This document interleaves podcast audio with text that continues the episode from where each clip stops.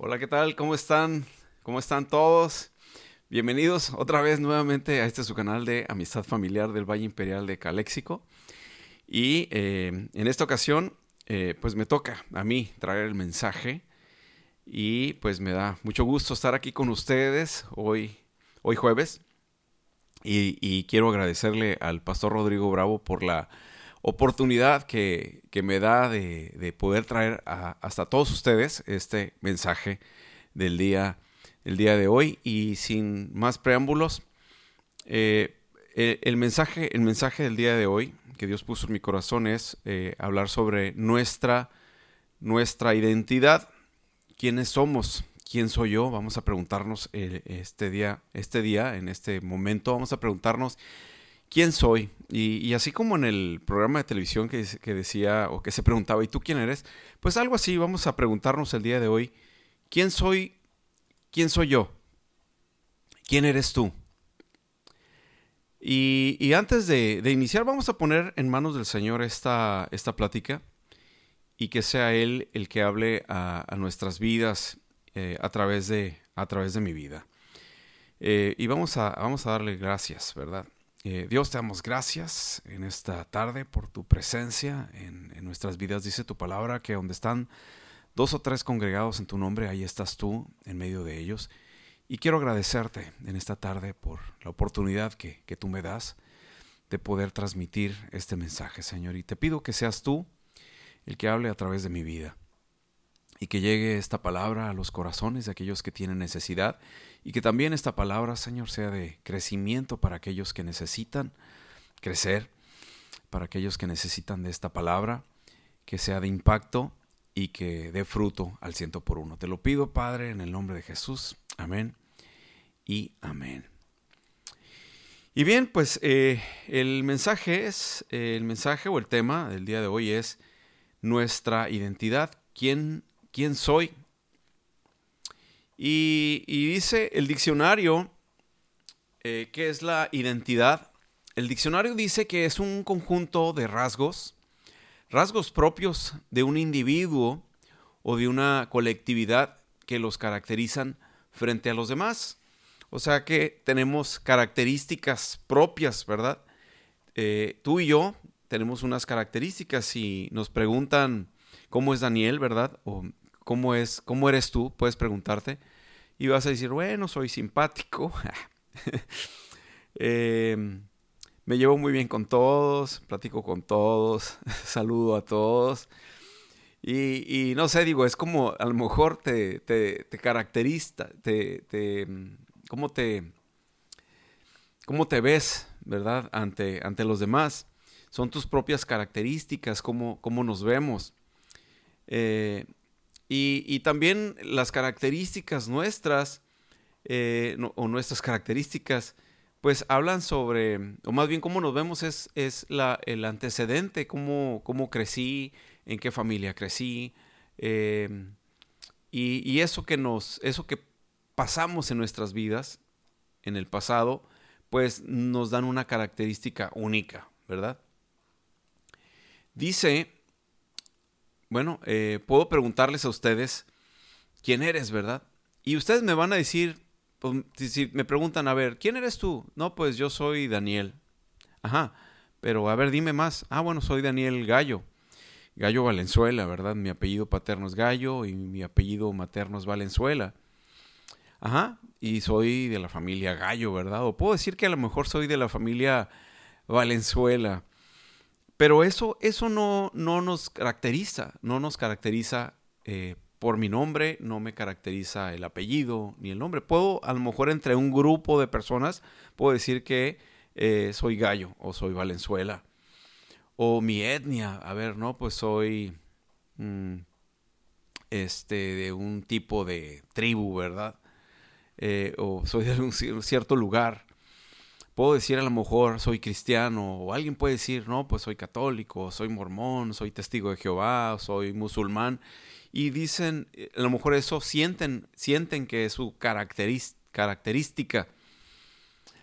Eh, a lo mejor dices, pues yo soy pues yo soy médico, ¿verdad? Pueden decir yo soy médico, Eh, a lo mejor, como en mi caso, a lo mejor dicen, pues yo soy perito, yo soy investigador, soy analista, soy ingeniero, eh, soy arquitecto, puedes decir, yo soy trabajador o trabajo en tal empresa, eh, tengo el puesto de gerente, tengo el puesto de, empleado, tengo el puesto de cajero, pero eso no es, no es en realidad a lo que yo me refiero.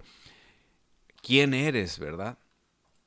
Puedo decir que a lo mejor soy eh, ingeniero, como había dicho, o soy arquitecto. Puedo decir también mi nacionalidad, dijo, puedo decir soy mexicano. Algunos de ustedes pueden decir que soy mexicoamericano o dicen, no, yo soy nada más americano. Alguien más puede decir que soy chino, japonés, europeo, ¿verdad? Es español. Pero esa no es, esa no es la, en realidad, quién somos. O puedo decir soy estudiante de una carrera en particular. Pero eso, eso no nos caracteriza no es a lo, que nos, a lo que nos referimos en realidad quién soy. ¿Quién soy yo? Yo les pregunto a ustedes, pregúntense, ¿quién soy yo? Pregúntate, ¿quién soy yo? Y, vamos a eliminar esos factores como el nombre, lo que ya dije, el apellido, la etnia, tu religión. Eso no es quién eres tú. Pregúntate, ¿quién soy yo? Hazte la pregunta, ¿quién soy yo? ¿Ya te le hiciste la pregunta? Ok.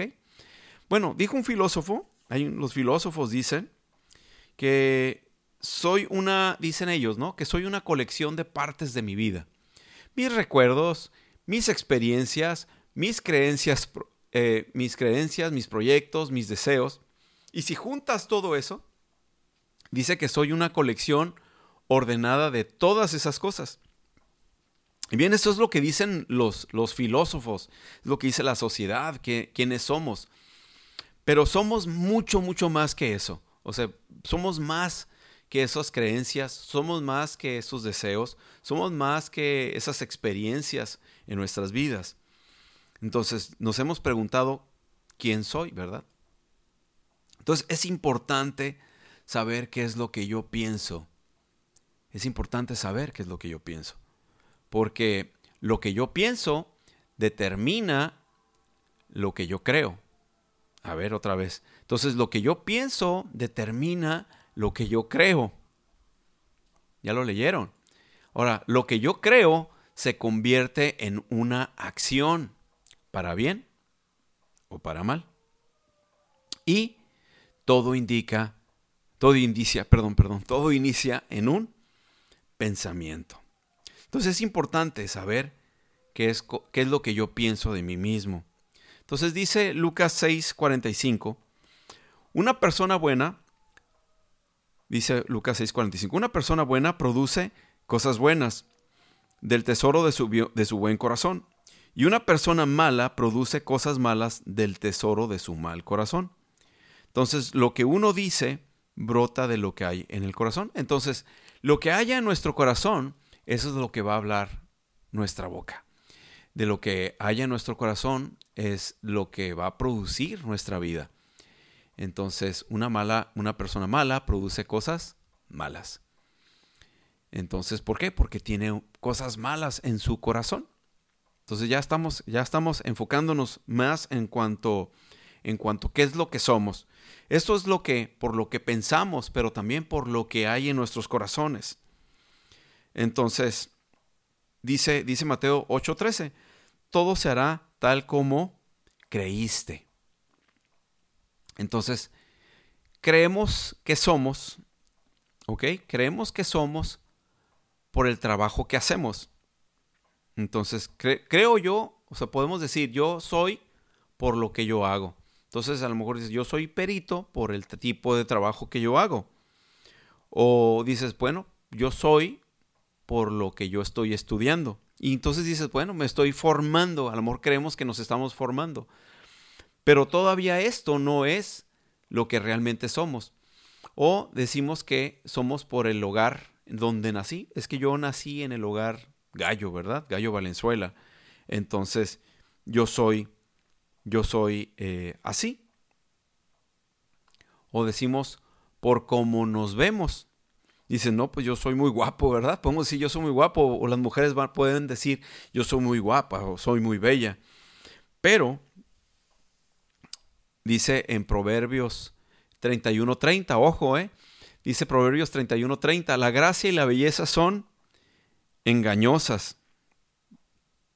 Son engañosas. Entonces, no, no, no, no somos por cómo nos vemos o por las apariencias o cómo nos estamos viendo. Eso no es lo que tú y yo somos, no es por las apariencias, no es por lo que estudiamos, como ya había dicho, no es por lo por donde trabajamos o en el lugar donde nos, tú y yo trabajamos. Entonces dice eh, Primera de Pedro 2.9, antes no tenían identidad como pueblo, ahora son pueblo de Dios. Entonces, antes a lo mejor no teníamos una identidad de quién éramos, pudiéramos decir que éramos o creíamos nosotros que éramos pues el estudiante o ese trabajador o ese profesionista o, es, o eso que nosotros creemos que somos, ¿verdad? Pero dice la palabra de Dios que ahora somos qué? Pueblo de quién? Pueblo de Dios. Y entonces una, una identidad distorsionada afecta nuestro comportamiento. Entonces, eh, por eso dice, antes no tenían identidad como pueblo, ahora son pueblo, pueblo de Dios. Eh, yo recuerdo, eh, yo recuerdo mi infancia. mis papás siempre fueron maestros, ¿no? En la escuela en la que, en la que yo asistía. Y también mis tíos fueron maestros. Y una de ellas, eh, mi, tía Josefina, que era directora de la escuela primaria donde yo, yo iba. Y, y yo siempre me, me sentí, estando ahí en la escuela, el, el, hijo de un maestro. Me sentía como el, el sobrino de la directora del plantel donde yo estudiaba. Entonces, cuando yo eh, estaba estudiando en esa primaria, me paseaba por los pasillos, me paseaba por, por el campo eh, de fútbol que había. Eh, y, iba a la dirección. Cuando iba a la dirección, yo sabía que esa dirección, que aunque mi tía era muy estricta, pues yo sabía que la, maestra o la directora de, ese plantel donde yo estudiaba, pues era mi tía, ¿no? Entonces yo me sentía, me sentía diferente me sentía diferente. Me estoy explicando. O sea, yo sabía quién era en ese plantel y me paseaba en ese plantel porque mis papás eran maestros. Y, no que sintiera que la escuela era mía, pero sentía me sentía diferente el estudiar en esa escuela. Después, cuando estudié en otro, en otro plantel o en otra escuela, pues yo ya me sentía diferente porque mis papás no eran, cuando pasé la secundaria, mis papás ya no eran maestros de esa, de esa secundaria. Entonces, pues, pues ya me andaba con más cuidado. Porque cuando, era, cuando estudiaba en la primaria, me atreví a hacer ciertas travesuras que a lo mejor no me, no, no me atreví a hacerlas cuando ya estaba en la, en la secundaria. Eh, mejor ni les platico de qué cosas hacíamos ahí. Entonces, eh, tenía una identidad en esa escuela y me comportaba de acuerdo a la identidad que yo tenía en esa escuela. Entonces, podemos decir que también tenemos una identidad por el lugar donde nacimos. Pero si esa, esa, ese, ese, esa familia es una eh, eh, familia disfuncional, pues entonces ya estamos, eh, tenemos una identidad incompleta o tenemos una identidad con conflictos o pudiera, pudiera fracasar esa identidad. Pero entonces, como les digo, entonces si antes no teníamos una buena identidad, ahora la tenemos porque somos pueblo de quién? Pueblo de Dios.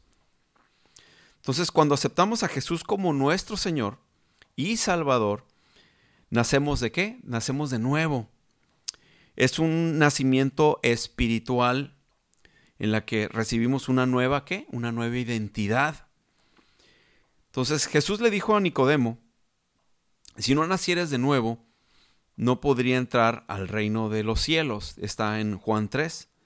Eh, todos conocemos este pasaje en donde llegó Nicodemo, que era un maestro, ¿verdad?, de la escritura, y, se acercó de noche a Jesús, cuando ya nadie estaba junto a él, y le preguntó cómo, podía eh, entrar al reino de los cielos. Y Jesucristo le dijo que la única manera era naciendo, naciendo de nuevo. Y ese nacimiento es un nacimiento espiritual, el cual obtenemos cuando recibimos a Jesucristo como nuestro Señor y Salvador. Pero el día, el día de hoy vamos a ver cinco, cinco rasgos de nuestra identidad. Cinco rasgos para que le apunten. Número uno, dice Dios, Dios dice que eres aceptado. Entonces queremos ser aceptados o aprobados por lo que hacemos. ¿Verdad? Cuando, cuando somos eh, hijos, ¿verdad? Eh, nuestros, que nos acercamos, nos acercábamos a nuestros papás o a nuestra mamá y, queríamos ser aprobados o aceptados por lo que hacíamos. Si hacíamos bien la tarea, pues, le, le mostrábamos a nuestra, a nuestra mamá o a nuestro papá y le decíamos, mira mamá, ¿cómo me salió? Eh, ahorita, por ejemplo, yo veo con mis hijos que se acercan junto conmigo y me dicen, mira papá, eh, el dibujo que hice. O mira papá, este, estoy jugando tal juego y me fue muy bien. O mira papá, y me dicen, mira papá, y me muestran, ¿verdad? Queremos ser aceptados. Queremos ser aprobados por lo que hacemos. Pero otras veces podemos ser rechazados y a veces somos comparados, ¿verdad? Nos compara podemos comparar a lo mejor a nuestros hijos. ¿Por qué no eres como tu hermano? ¿Verdad? ¿Por qué no eres como tu hermano que es muy calladito? ¿O por qué no eres como tu hermano que saca puros dieces? ¿Por qué no eres como tu hermano? Y entonces nos vemos, nos vemos comparados, comparados o, nos, o, nos sentimos menos por la manera en que somos comparados. Entonces, eh, a veces eh, nos comparamos por los logros o queremos ser aprobados por los logros que eh, obtuvimos, por el dinero que tenemos, por las apariencias o cómo aparentamos ser. Eh, entonces nos empezamos a comparar y ya nos empezamos a sentir menos. Pero dice, dice Primera de Pedro 2.9, dice, Ahí ustedes busquen en su Biblia que dice, o leanlo aquí, ¿verdad? Dice 1 Pedro 2.9, pero ustedes son linaje escogido, real sacerdocio, nación santa, pueblo que pertenece a quién? Pertenece a Dios, para que proclamen las obras maravillosas de aquel que los llamó de las tinieblas a su luz admirable. Entonces somos escogidos por Dios y aceptados por Él. Pero ¿qué pasa cuando no nos sentimos aceptados por Dios? ¿Qué es lo que pasa cuando no nos sentimos aceptados por Él? Empezamos a rechazar a los demás. Cuando no nos sentimos eh, aceptados por parte de Dios, porque a lo mejor vivimos una vida pecaminosa, porque a lo mejor eh, creemos que Dios no nos ha podido perdonar. Entonces empezamos a sentir, nos empezamos a sentir rechazados por parte de Dios. Y entonces empezamos a rechazar a las personas a nuestro alrededor. Entonces dice Romanos 15:7. Es 15:7, no 77, ¿ok? Dice, por lo tanto, acéptense unos a otros, tal como Cristo los aceptó a ustedes, para que Dios reciba la gloria. Entonces, Dios nos está pidiendo que aceptemos a, a todos. Así de la misma manera que Dios nos aceptó. ¿Ok? ¿Estamos bien? ¿Vamos bien? Entonces, acepto a las personas como Dios me aceptó a mí. Entonces, Dios nos está pidiendo que aceptemos, ¿ok? Entonces, número dos, número dos, Dios dice que eres valioso. Ahí estamos viendo unos lingotes de oro, ¿verdad? De, de mil gramos. ¡Wow! Y eso es muy valioso, ¿verdad? Tener unos lingotes de oro va incrementando el oro, el valor del precio del oro. Entonces, Dios dice que tú eres valioso. Quizás digamos que nadie eh, nos hace sentir valioso o que nadie nos valora, ¿verdad? A lo mejor decimos, no me valoran en el trabajo, o no valoran, nadie valora lo que hago en esta casa, o decimos, nadie valora lo que yo hago ahí donde yo estoy trabajando. Eh, no valoran el esfuerzo que yo hago en el trabajo, no valoran el esfuerzo que yo hago en la iglesia, no valoran que además de que estoy tocando la alabanza, no es cierto, no valoran cuántos, cuántos no se sienten valorados por lo que hacen, por todo el esfuerzo que hacen en su trabajo, en la iglesia, en su casa. Dice, no valoran que estoy limpiando la casa, que limpio la cocina, que limpio los cuartos, que limpio los pisos, que le lavo la, la ropa, ¿verdad? Dice, no valoran todo esto que yo estoy haciendo.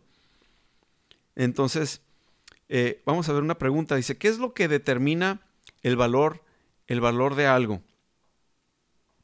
¿A quién, eh, entonces dice, a quién le pertenece ese algo? O sea, el valor que tiene un objeto es porque le pertenece a alguien. Escuché un ejemplo, ¿no? En, esta, en este mensaje, escuchaba a un pastor que decía, ¿Qué pasa? Dice, si, si yo compro un par de, de, tenis para hacer deporte, un, ¿cómo le llaman? Tacos, o cómo le llaman a los tenis para jugar fútbol. Dice, ¿qué pasa si yo compro los mejores tenis? Eh, los más caros, ¿no? No sé cómo, no sé de marcas de tenis, ¿verdad? O de, zapatillas, o cómo le llaman zapatillas para jugar fútbol, no sé. Pero te compras las mejores y te vas a jugar el fin de semana, ¿verdad? Al campo. Ahí Fernando, ahí que me pueda decir, Fernando Macías. Él, me puede decir que, cuáles son las zapatillas más caras o las mejores o, que, las hagas, que las hagan a tu medida. Y te vas a jugar el fin de semana. Jugaste el sábado y jugaste el domingo. Y ya las zapatillas ya huelen un poco raras, ¿verdad? Pero dices, ¿sabes qué? Ya no voy a jugar o estas zapatillas ya no las voy a, ya no las voy a utilizar. Y las pones en subasta, las mandas al eBay, ¿verdad? Y las pones en eBay y les pones, estas zapatillas pertenecieron a Fernando Macías o a Daniel Gallo, ¿verdad? Y las pones en subasta. Pero da la casualidad que a lo mejor junto a esa subasta vas a ver que también, no sé, eh, que hay una subasta de otras zapatillas de los jugadores de fútbol más famosos que las utilizaron. ¿Cuáles zapatillas creen ustedes que van a tener más valor? Las zapatillas que usó Fernando Macías y que las usó el fin de semana, y nuevecitas, ¿eh? las dejó nuevecitas, nada más con un poco de olor. Están en subasta las zapatillas que usó Fernando Macías, pero también están en subasta las zapatillas que usó toda una temporada un futbolista famoso. No sé nada de fútbol, ¿eh? así que pongan el nombre al, deportista, al futbolista. ¿Cuáles zapatillas tienen más valor? ¿Las que usó Fernando Macías o las que utilizó este futbolista? Claro, ¿verdad? Porque esas zapatillas pertenecían a ese futbolista famoso, tienen un mayor valor y a lo mejor van a estar subastadas con un valor mucho mayor de lo que costaban esas zapatillas. Entonces, eh, ese valor se incrementa porque la persona, por la persona que es, me están explicando, me están, me están entendiendo, me están captando. Entonces, la pregunta aquí se la voy a hacer a usted. ¿A quién le pertenece usted? Así es, ¿a quién le pertenezco yo? ¿Ok? ¿A quién le pertenezco? Dice Deuteronomio, de, Deuteronomio, Deuteronomio 7.6. Dice, pues tú eres un pueblo santo porque perteneces a quién? Al Señor tu Dios. De todos los pueblos de la tierra, el Señor tu Dios te eligió a ti para que seas su tesoro especial. Entonces, ¿a quién le perteneces? Le pertenecemos a Dios y nos eligió para que seamos su tesoro especial. Me van captando, me van captando. Esas zapatillas fueron valuadas o serían valuadas muy caras de esas zapatillas de ese deportista súper famoso, súper buen deportista, estarían, están valuadas súper, súper alto porque pertenecen o pertenecieron a ese futbolista. Ahora, tú y yo le pertenecemos a Dios y Él dice que somos su tesoro especial. Entonces, ¿cuánto están la gente dispuesta a pagar por esas zapatillas? ¿Cuánto está la gente a pagar por esos objetos que están eh, en, una exhibición? O cosas de colección que la, que la gente le pone precio. Esas, esas cosas de colección, esos objetos de colección, la gente les pone precio. Entonces dice 1 Corintios 7:23,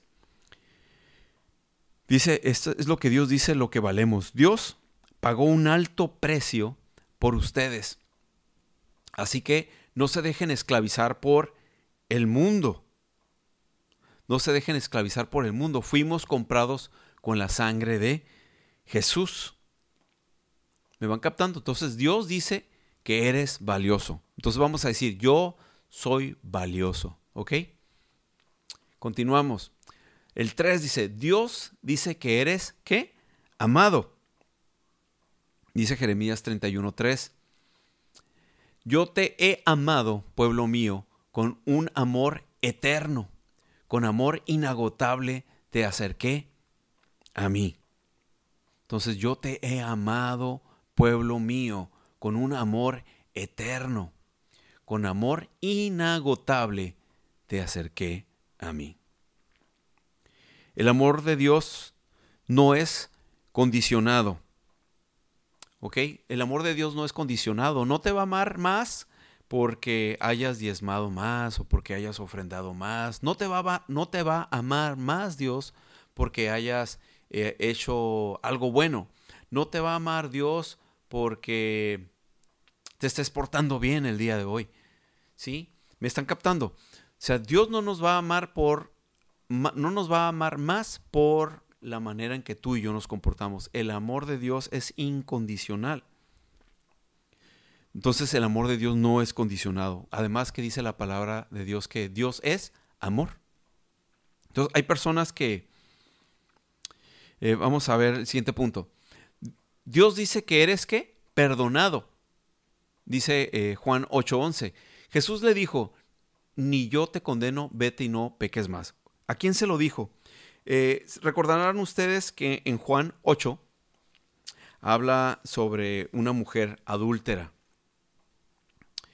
Eh, esta mujer adúltera fue encontrada en el acto, ¿verdad? Y, los hombres la encontraron y la presentaron ante Jesús.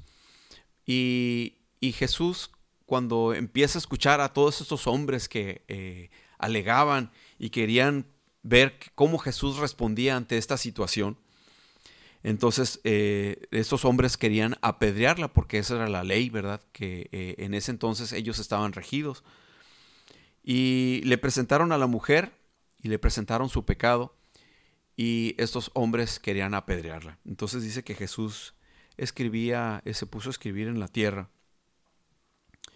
Y entonces dice, Jesús les dijo que los que estuvieran libres de pecado, que arrojaran la primera piedra. Y entonces los hombres, poco a poco, se empezaron a retirar de ahí hasta que la mujer se quedó sola.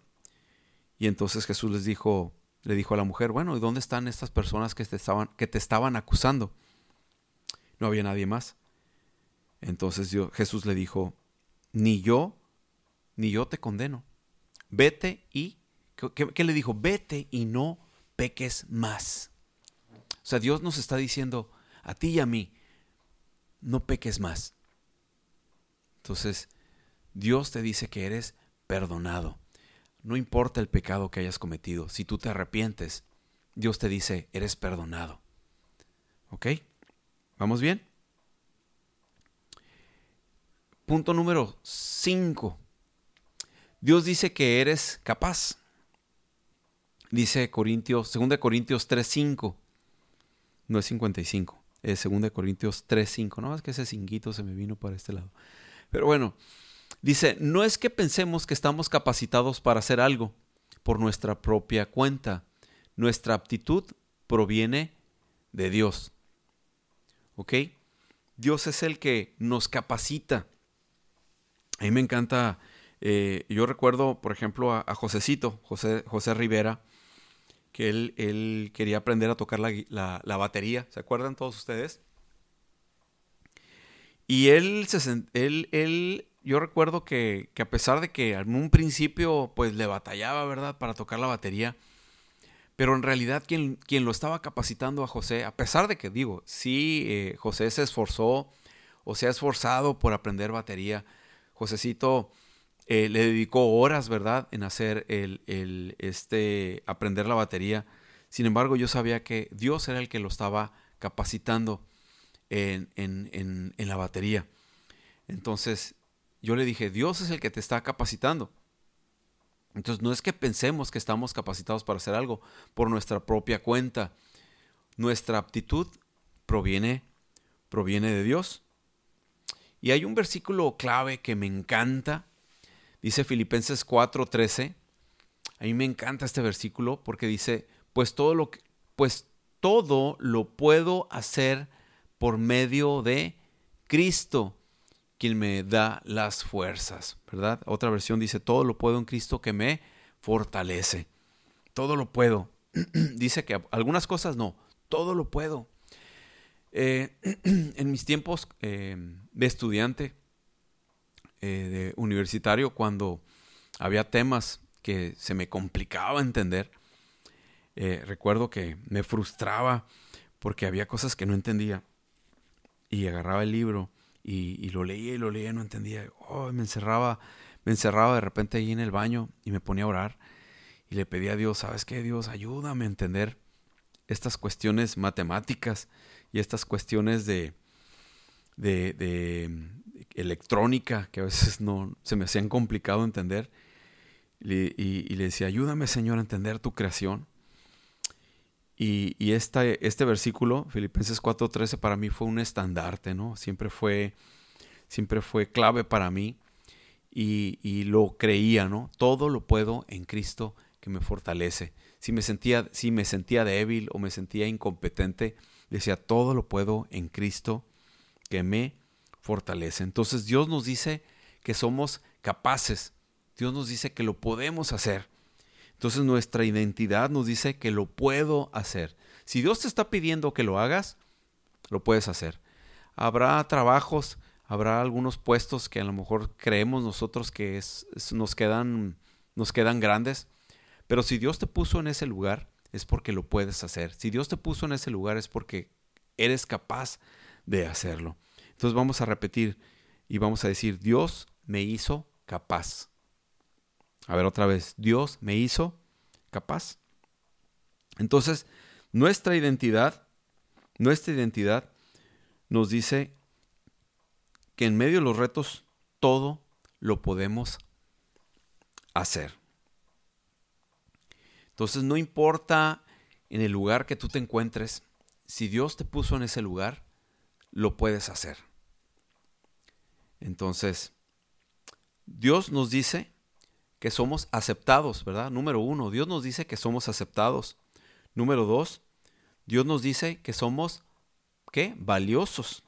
Número tres, Dios nos dice que somos amados. Cuatro, que somos perdonados. Y número cinco, Dios nos dice que, que somos capaces.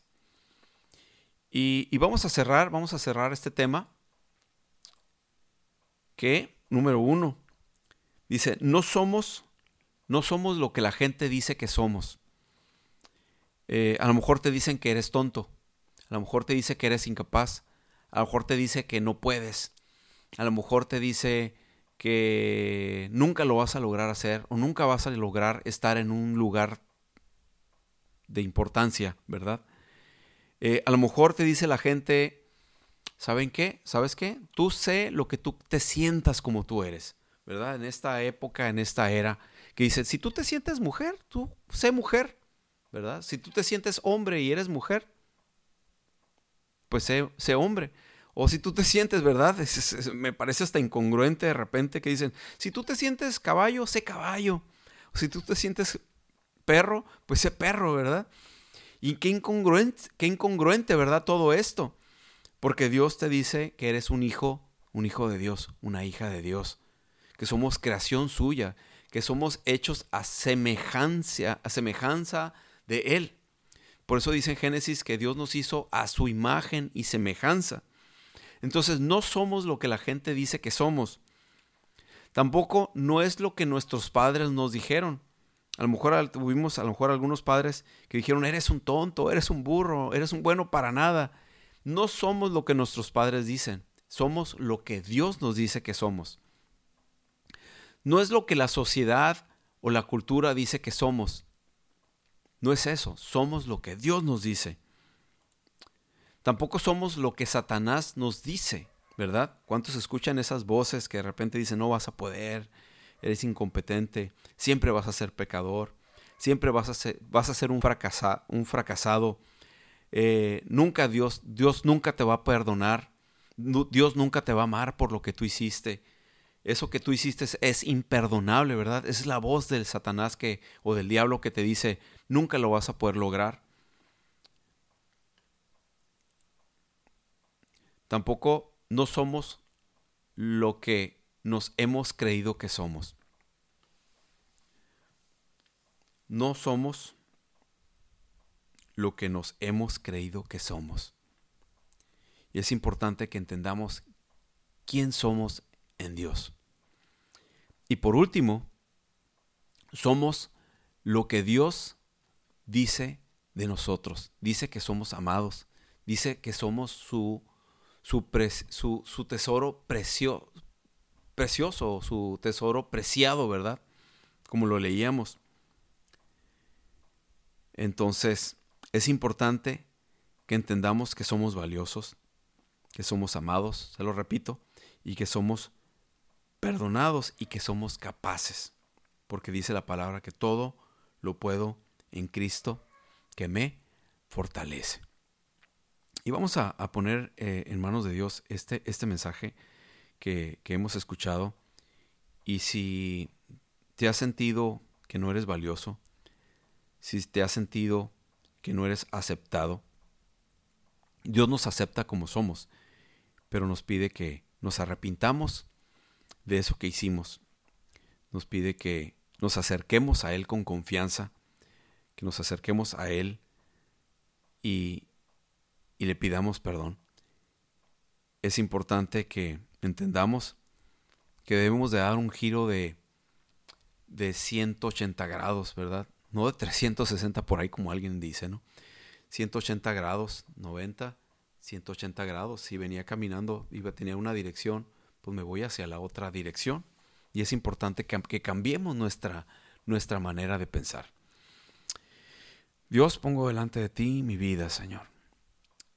Te pido, Señor, que tú me perdones, que tú arranques de mi vida todo aquello que estorba, Señor, y hazme entender tu voluntad, hazme entender que soy aceptado, hazme entender que soy amado, hazme entender, Señor, que todo lo puedo en Cristo que me fortalece, hazme entender, Señor, que soy perdonado, que soy capaz en ti, Señor. Házmelo entender y, y cambia mi manera de ser, cambia mi manera de pensar. Y como dice tu palabra aquí, los que están en Cristo, nueva criatura son, las cosas viejas pasaron y aquí todas son hechas nuevas, Señor. Gracias, Señor, por tu perdón. Gracias por tu amor. Gracias porque soy perdonado y porque soy hecho una criatura nueva, Señor. Porque somos nacidos en espíritu y en verdad, como dice tu palabra. Que somos nacidos en espíritu. No somos nacidos de carne nuevamente, como pensaba Nicodemo, sino que somos nacidos en espíritu. Nacidos de ti, Señor. Te doy gracias.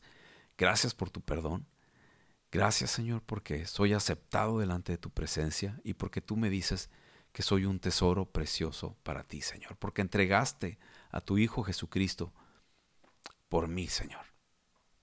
Te doy gracias en el nombre de tu Hijo amado Jesucristo. Amén y amén.